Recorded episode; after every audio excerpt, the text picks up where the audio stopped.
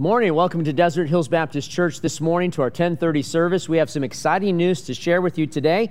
Um, uh, every about six weeks to eight weeks or so we have a membership class and every six weeks to eight weeks i think every five weeks four weeks we have a starting point class. And our starting point is kind of an introduction uh, to who we are as a church and just some general information. And then our membership class is a little bit more, I guess, personal information. Our statement of faith is shared. We talk about what it means to be a church member and so on. And we had, uh, um, I don't know, more than a dozen people that uh, went to our membership class this past Sunday.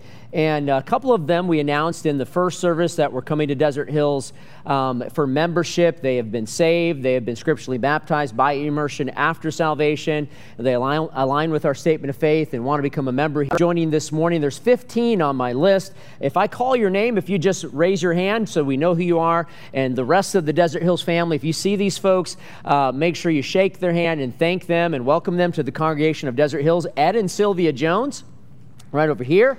Um, uh, uh, Lisa, we'll, we'll ha- clap for everybody. You, we, we, that wasn't a weak clap. They didn't know. So we'll clap for everybody at the end, okay? Ed and Sylvia, all right. Uh, Lisa, Alexandra, and Haley Van Appeldorn. Uh, okay, there they are. Uh, Hannah Fouché, did she make it today? Okay, she's coming. Uh, John and Rana Crocker, um, they're right over here. Uh, Jake Gaston. Jake, um, I thought I saw Jake here. Jake, over here, this way. Um, uh, Christian Latinsky, right over here. And Aaron Kimball. Aaron Kimball. All these are coming to unite with Desert Hills in membership today. Let's give them a hand this morning. All right. Welcome to Desert Hills. We're grateful for you to be a part of our church family and excited about all the things that we have to look forward to. If you haven't yet signed up to serve, for Resurrection Sunday, Easter Sunday morning. We are going to have quite the weekend with the epic egg hunt on Saturday at I think 9 or 10 a.m. Don't ask me for the details. I just work here. So, uh, uh, but uh, the epic egg hunt, and then we have the two morning sur- uh, sunrise services at Verrado at 6, at Sundance. Uh, we had over 200 people at our Sundance uh, sunrise service last year, and I'm sure we'll have at least that this year as well. And then we have the three services here in this building on Easter Sunday morning. I'm sure after everything is done, we're all going to take a big nap. Amen. Uh, have a nap and drink some apple juice and have some cookies or something like that. But it'll be a great time together. But I'm praying that the Lord will do some wonderful things. I'm praying that God would help people to come to the faith during that time and that people would align with our church through all of the outreach that are, we're doing here at Desert Hills. How many of you have seen our billboard on the freeway, our Easter billboard? Amen. What a blessing that is. And we're excited about that. And we got all kinds of other information that's going out over the next couple weeks. We're putting flyers indoors. We're going to send out a mailing. Uh, we're trying to, every year, we try to make a big push for uh, Friend Day before Easter, plus one Sunday, and then Easter Sunday. And then in the fall, we have our open house. And in the summer, we have our, our vacation Bible school. So we're grateful for these opportunities, and I hope you'll be praying for them. If you have your Bibles this morning, turn with me to John chapter 12. We're going to take a journey over the next few weeks that will lead us to the crucifixion of Jesus Christ. And then we're doing this. Number one, uh, the series is called Betrayed, and we all can identify with being betrayed at some point in our life. Every one of us have gone through a betrayal. And so we're going to give you some principles on how to work your way through that.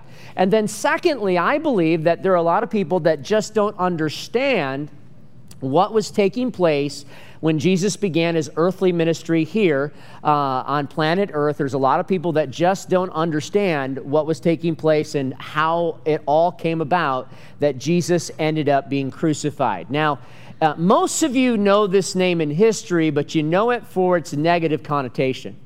But without this man, we would not have these great United States of America. In fact, he almost single handedly won the Battle of Ticonderoga against the, the British in the American Revolutionary War. And secondly, if it wasn't for him, we wouldn't have won the battle at Saratoga. And had we not won the battle at Saratoga, we probably would not have a nation today. We'd be drinking tea at noon, we'd be eating crumpets at noon, and we'd be speaking the Queen's English. But this man, Benedict Arnold, would have gone down in history along with the Ethan Allens, the Nathanael Greenes, the Daniel Greens, the Benjamin Franklins, and the George Washingtons because of his valor. He was willing to pledge his life, he pledged his fortune, and he pledged his sacred honor, but he was often overlooked. In fact, in the Battle of Ticonderoga and the battle at Sarasota, uh, he uh, was uh, the one that was really responsible for turning the tide of those battles, and generals, several other generals, got credit for the victory. In fact, he surely thought he would get a promotion. He surely thought he'd be one of Washington's greatest aides, maybe his aide de camp, but that never happened to him. And so the seeds of betrayal, and the seeds of bitterness began to take root in Benedict Arnold's life. Back in those days, Congress had to promote, you as a soldier.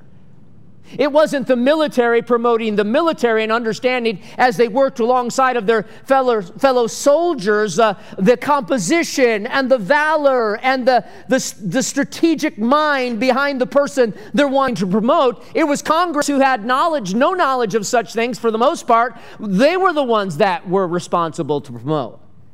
And because he was never promoted, the seeds of betrayal took root and Benedict Arnold is now synonymous with betrayal in the minds of every one of us. The only one more famous for betrayal is the guy we'll discuss today by the name of Judas Iscariot. Judas Iscariot. Now, every one of us knows what it's like to be betrayed. Whether we've been betrayed in a friendship, by a business partner, in a marriage relationship, or even by a family member, we all know what it's like to have someone turn against us and to betray us. Many of us have also been on the giving side of betrayal. When I was growing up, I had a close friend by the name of Robbie. We were real close friends for about five years when I was uh, probably about fourth grade, all the way through about seven, seventh grade or so, forth to maybe seventh or eighth grade. And we used to ride motorcycles together. We used to ride bikes. We used to play out in the woods and build forts. We used to uh, go hunting. We'd hunt for rabbits and squirrels. And we always hunted for deer as well, but they always smelled us and they always ran away from us. So we never were very successful at that growing up in Michigan. And we had great times uh, riding little icebergs in the creek when the, when the thaw would come, the hills, and building all kinds of forts and climbing all kinds of trees and doing all kinds of wonderful things. But every once in a while, we got it within us to do something to cause some personal harm to one another for, for fun. And so, across the street from my house, for many years, there was this vacant lot on our street, and, and it abutted another street uh, that also had a vacant lot, so you could go through both of these lots and go to the other street, uh, which was about a quarter mile away. And so we made a trail to go uh, a shortcut through these lots so we could go over to Dorwood Street instead of on Tamarack Street. And for years and years and years, we'd ride our bikes through there, we'd ride our motorcycles through there, we'd ride our four wheelers through there, we'd ride our three wheelers through there. Anything that uh, we'd walk through there, we'd run through there to get to a, a shortcut to take us to Dorwood Road. And so one day, the man that owned the lot on Dorwood and had the lot that was vacant next to him decided to put up a fence. And he put a fence all across the lot, crossing where our normal trail would be. And I knew about it. And I decided to tell my friend Robbie, let's have a race. We had raced there plenty of times before. To, it was a, a, quarter of a mile to go from one lot to one road to the next road. And, and we decided we were going to have a race. And, and I, I was going to act like I was pedaling as hard as I could. And he was going to do the same. And, and so I was pedaling. We were going at it. We're racing. And right before the fence came up, I stopped because I knew there was a fence there. And he kept on going. And sure enough, he ran as fast as he could and as hard as he could. He flew over the fence onto the other side. His bike was a mangled mess on this side of the fence. And I stood over him laughing. He stood with eyes of bewilderment as if to say, How could you betray me? To which all I could say was, ha ha ha ha ha ha ha. We all know what it's like to be on the giving end and the receiving end of betrayal. Now, the religious establishment of Jesus' day wanted to kill him for some time. Shortly after he had healed the man with the withered hand on the Sabbath day at the beginning of his ministry, the priests were desirous to take him out. Notice what it says in Mark chapter 3. It says, And he entered again into the synagogue, and there was a man which had a withered hand. And they watched him whether he would heal him on the Sabbath day that they might accuse him. And he saith unto the man which had the withered hand, Stand forth. And he saith unto them, Is it lawful to do good on the Sabbath days or to do evil? So he's got all the priests and he's got all the scribes. They're gathered around. Here's this man he brings into the midst of them that has a withered hand. He definitely has a handicap, he definitely is impaired. And Jesus asks, Is it lawful to do good on the Sabbath day? What are they going to say? No. What are they going to say? Let this man be?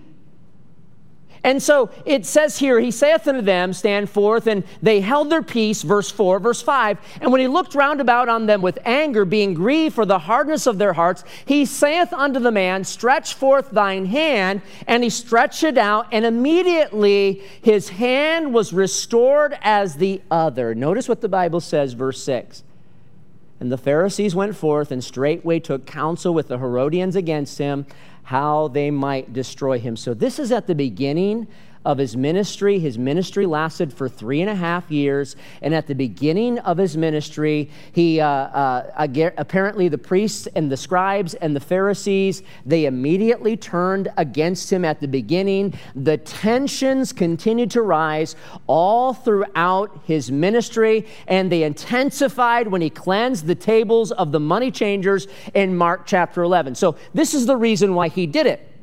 The Jews, when they brought a sacrifice to the temple, uh, part of the thing of the sacrifice was to raise the sacrifice, to raise the sacrifice, to care for the sacrifice, to make sure the sacrifice was of their own and that it was without blemish. And, and so that when they brought the sacrifice, they could identify with the sacrifice that it was their own, that it was without blemish, that it was the best they could bring to God. And then they would bring it to the priest for a burnt offering, for a trespass offering, for a sin offering, whatever whatever the offering was, and they could offer it to, a, to the Lord, acknowledging their sin and that they were repenting of it. But what the priests and the scribes had done is they had turned it into a business. They had set up a means, a way for people to go to the temple and to get their own sacrifice at the temple. So the people didn't have to raise a sacrifice. The people didn't have to care for a sacrifice. The people didn't have to make sure that a sacrifice was without blemish and of their best. They would just bring some extra money and they would take that money. They would buy a sacrifice at the temple, and there was no personal uh, dedication. There was no personal identification in that sacrifice. So Jesus comes in and turns it all on the ear. And so here's what it says in Mark chapter 11 and verse 15 they come to jerusalem and jesus went into the temple and to be, began to cast them out that sold and bought in the temple and overthrew the tables of the money changers and of the seats of them that sold doves. So he shook it up and would not suffer that any man should bring any vessel through the temple. And he taught them, saying unto them, Is it not written, My house shall be called of all nations a house of prayer? But you have made it a den of thieves. And the scribes and the chief priests heard it, and they sought how they might destroy him, for they feared him because all the people were astonished at their, his doctrine. And the tensions and the seeds that led to betrayal were more, even more prominent. I don't know if you can imagine that, more prominent when Jesus resurrected Lazarus from the dead. Think about this with me. If you would describe it in our modern day vernacular, it was not one of those incidents where a person's vital signs temporarily cease and that person experiences coming to a great light and then tells people about it. Lazarus resurrected after being in the tomb for several days. From the priests and the scribes' point of view, this was absolutely devastating. Anytime your witness is a resurrected corpse, you have a pretty good case as to the messiahship of Jesus Christ.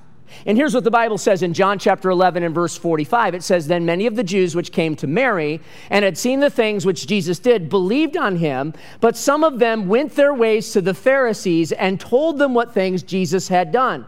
Then gathered the chief priests and the Pharisees a council and said, What do we? For this man doeth many miracles. If we let him thus alone, all men will believe on him, and the Romans shall come and take away both our place and our nation. So Jesus' fate is now sealed.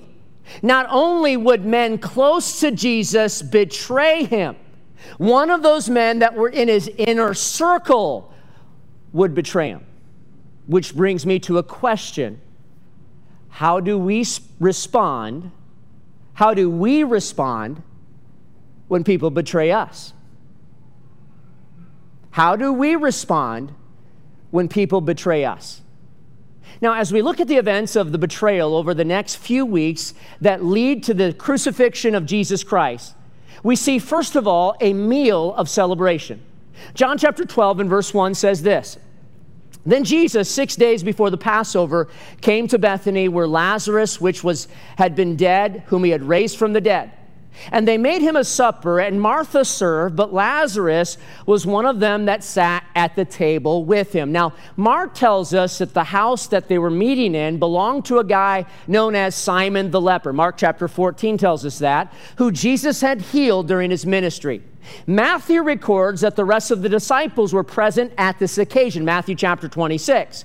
So there were at least 17 people who gathered for this wonderful celebratory meal. And this meal was indeed a meal of celebration. It was truly a thank you, Jesus dinner for Lazarus' resurrection Everybody was happy what Jesus did for Lazarus, and they were also happy. Simon was happy to host because of the fact that he was no longer a leper and, and Jesus had truly healed him. It was a time of great joy, but it was also a demonstration of bravery. For Simon knew the moment that he hosted Jesus in this meal with Lazarus in his house, he took a great risk upon him because now he would be on the most hated list of the priests and the scribes. But, but here, this dinner was given in Jesus' honor. And during the dinner, John records, verse 2, that Martha served. Remember that name, Mary and Martha? Martha, why you cumber about with so much serving? Martha served, verse 2 tells us. Martha was right in her element. She was the guest in Simon the leper's house, but she was going to make sure that this meal was one to remember. No doubt she had prepared all night the night before, getting things ready so at the earliest of dawn, when she fired up the oven, everything would be ready to go. And all day the aroma of wonderful food drifted through the house of Simon. Nothing short of the best for Jesus. Martha, no doubt, had her, her family's best recipes, and she loved the response of her guests when they dipped their bread into the, the food that she had wonderfully prepared. Everybody was happy now, especially Martha. In the past, she wasn't always quite so happy. In fact, Luke tells us in chapter 10 that Martha had labored all day and all night to prepare a meal and was unhappy that her sister Mary was at the feet of Jesus instead of serving with her. So she brought the matter to Jesus, and everything was a little bit embarrassing for her. At this dinner, though, things were different. Even though Mary, who had no doubt helped to serve for a bit, had wandered back to the feet of Jesus, Martha seemed to be at peace. What happened? Well, I'll tell you what happened.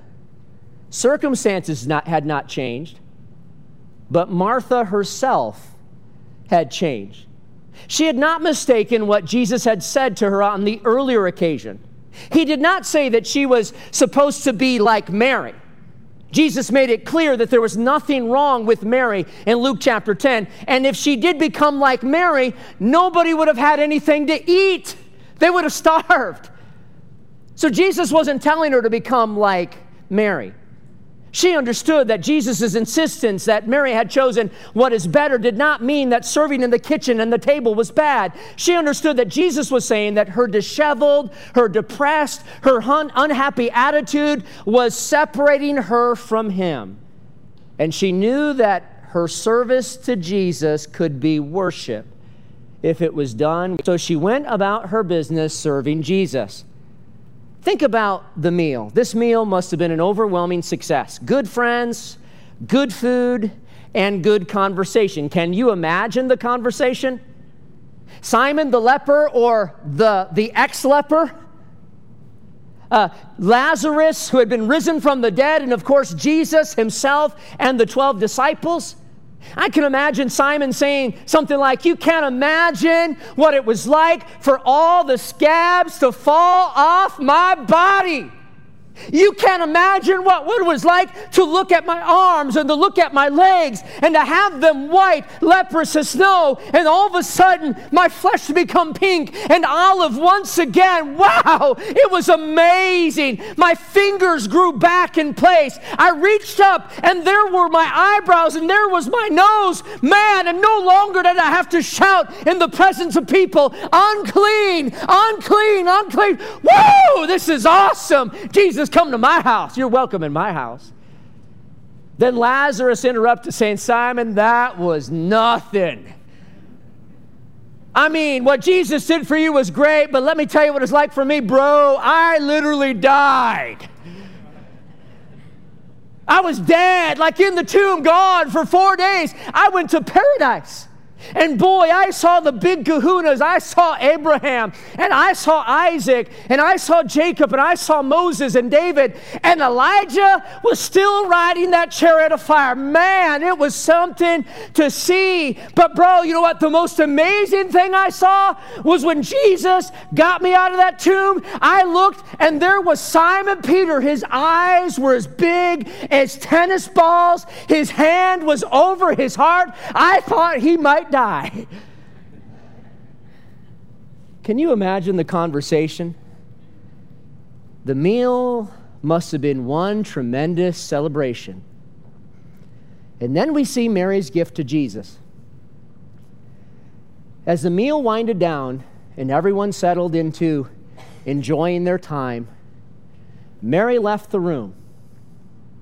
And Mary, no doubt, had been influenced by an incident that happened to Jesus recorded in Luke chapter 7, where a lady took a, a very precious vial of ointment and she poured it on his feet and she began to wash his feet, as was recorded in Luke chapter 7. So Mary most likely had this incident in the back of her mind. She wanted to honor Jesus in the same way. She wanted Jesus to know how much she loved him and how grateful she was for him. This wasn't some spontaneous expression, but a planned opportunity for her to show her gratitude to Jesus and to be used to fulfill God's plan to prepare Jesus' body for burial. She knew this was a special occasion. So she left the room, and according to verse 3, she took a pound of ointment of spikenard, very costly, the Bible tells us, and anointed the feet of Jesus and wiped his feet with her hair, and the house was filled with the odor of the ointment. Mary gave her most treasured possession. Literally, it was worth a year's wages in Jesus' day. Literally worth a year's wages. And notice the response that this worshipful act elicited. Verse 4 Then saith one of his disciples, Judas Iscariot, Simon's son, which should betray him. Why was not this ointment sold for 300 pence and given to the poor? Then he said, Not that he cared for the poor, but because he was a thief and had the bag and bare what was put therein. Then said Jesus, Let her alone. Against the day of my burying hath she kept this. For the poor always have you with you, but me you don't have always. So Mary was a selfless, giving believer but Judas himself, Judas was a selfish, greedy materialist. To the heart that has never met God, worship seems impractical, it seems a wasteful pursuit. And Judas showed his true colors in this incident. In fact, the Bible indicates that he was a thief. He was a thief. He was literally skimming off the top of everything that people contributed to the ministry of Jesus Christ. He was literally a thief, the one that was supposed to be the steward of the group. He was holding the bag and he was stealing. He wasn't concerned for the poor, he was concerned for himself. And Mark tells us that Mary's display of devotion and sacrifice was so great that her story should be a memorial unto her. Here's what it says in Mark 14 Verily, verily, I say unto you, Wheresoever this gospel shall be preached throughout the whole world, this also that she hath done shall be spoken of for a memorial of her. Whereas this is what Luke tells us about the incident that about this time Satan gets complete control of Judas. Luke chapter 22 and verse 3, it says, Then entered Satan into Judas, surnamed Iscariot, being of the number of the twelve. Now, as a result of this incident, the seeds of betrayal are set in motion, which brings me to my last point, and then you'll be able to go home and go to Cracker Barrel or McDonald's, you big spenders, or wherever you go. The motives of betrayal. We see Judas's motive was money. Judas's motive was money. Look at with me at Luke, or excuse me, John chapter 12 and verse 4. Then saith one of his disciples, Judas Iscariot, Simon's son, why was not this ointment sold for 300 pence and given to the poor? Then he said, Not that he cared for the poor, but because he was a thief and had the bag and bear witness of what was put therein. Again, caring for the poor was not the issue. Jesus cared for the poor all throughout his earthly ministry, and so should we. The issue was that Judas was upset that he didn't get a cut of what the ointment was worth. He didn't get his cut. He didn't have his needs met in the process. Now, Judas had developed a taste for the things of this world at the expense of Jesus and his ministry. Judas was looking for what Jesus could bring him and give him as opposed to how he could serve the Son of God and the Savior of the world. And many people are like that today, even as Christians. They're not concerned about what they can do to serve people and to serve Jesus. They're concerned as to what they can solely get from people and even Jesus. So they serve alongside of Jesus when it's convenient, while their agenda is moving forward. But when things no longer serve their agenda, their attitude changes, just like it did with Judas. Now, Mark tells us this in Mark's gospel, and Judas Iscariot, being one of the twelve, went unto the chief priests to betray him unto them. And when they heard it, they were glad and promised to give him money. And they sought how he might conveniently betray him. The Bible tells us that Judas sold out for 30 pieces of silver. What many commentators, what many Bible scholars believe is everything that Jesus took in, Judas skimmed off the top 10%. How do we know that? Well, when the priest and the scribes asked Judas what he wanted to betray Jesus, immediately after Mary had broken the alabaster, her box, and poured the ointment on Jesus' feet and began to wash his feet with her hair, it was 300 pence that that ointment was worth.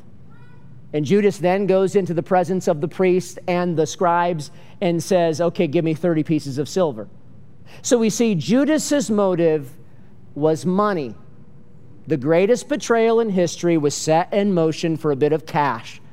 Secondly, we see the motives of the priests and the scribes. Now, they were several fold. Now, by the time Jesus came on the scene, the priests and the scribes had developed a wide power base. The Herods and the Pilates of the world would basically allow the priests and the scribes to do whatever they wanted as long as the priests and the scribes allowed the Herods and the Pilates to do whatever they wanted.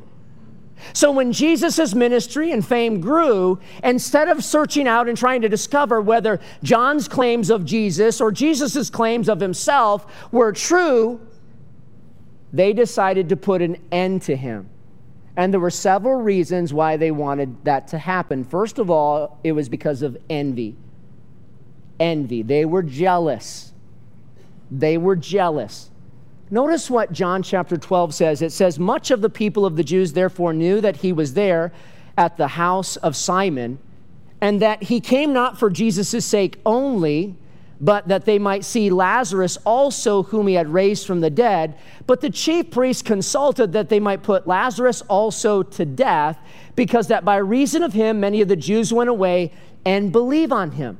Now, Jesus had irrefutable proof in raising Lazarus from the dead that he was the Messiah. The Jews wanted to eliminate that proof by killing Lazarus. They didn't care that God had done a miracle and helped Lazarus and Lazarus's family and all the area of Bethany rejoice with them. They didn't care about that. They didn't care that Jesus could probably do something to help their nation. In fact, had the Jews at this time received Jesus as their Messiah, he would have set up his earthly kingdom there and then. But they rejected him because they were jealous of him. They were envious of him. You know, sometimes we have been betrayed because people have been jealous and people have been envious of us. And sometimes we betray out of jealousy. I'll show you a pictograph this morning. I didn't give it here earlier um, of what happens when we feel like we're offended sometimes. This is all the way from the beginning, Andy. Thank you. When someone offends us, we have one or two choices. We can tell people about it. The listeners begin to think less of our offender. They join us in speaking negatively about um, the offender. And then we've succeeded in causing others to sin, creating division in relationships, making ourselves more upset by rehashing the details over and over, directly, knowingly, and willfully disobeying God's word by reacting according to our flesh rather than submitting to the Spirit. Or, or, we can go directly to God in prayer. He listens to us and gives us a better perspective. We feel peace. The need to vent is gone. And we have honored God by valuing unity. But oftentimes we allow that jealousy and that envy to get the best of us, and we go down this path over here on the left. They betrayed Jesus because of envy. Here's what the Bible says in Proverbs about envy it says, Wrath is cruel and anger is outrageous, but who is able to stand before envy? Another reason they betrayed Jesus is because of pride. Pride. Again, the account in Mark chapter 11 tells us in verse 18 and the scribes and the chief priests heard it and sought how they might destroy him for they feared him because all the people was astonished at his doctrine. After he went into the temple and overturned the tables of the money changers and tried to redirect them towards uh, godly uh, uh, worshipful attitudes and to restore godly worship they were upset. And you know the reason why they were upset the, the biggest reason was their pride was hurt. Their pride was hurt their way of doing things was questioned, and when their way of doing things, which was not biblical, which had no theological backing, which was only motivated by the, the, the personal gain of the priest and those that were involved in the Sanhedrin, when that was corrected, their pride was hurted, and they wanted to lash back. They wanted to get back at Jesus. They wanted to give him what they felt was given to them. And then there's another reason they betrayed Jesus power. Power.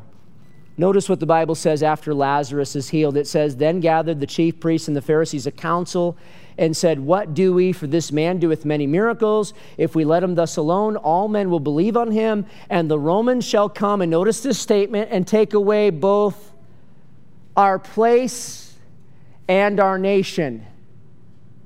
Now, you can tell a lot in the response of people when they give a response. They weren't concerned about their nation because if had they been really concerned about their nation, they would have let Jesus alone. You know what they were concerned about? They were concerned about their place. They were concerned about the power, the stranglehold that they had upon the people. They were concerned about losing control of the Jewish people that lived during Jesus' day. They were concerned that they no longer would have people looking uh, up to them, that they could look down upon. They were concerned about a loss of power.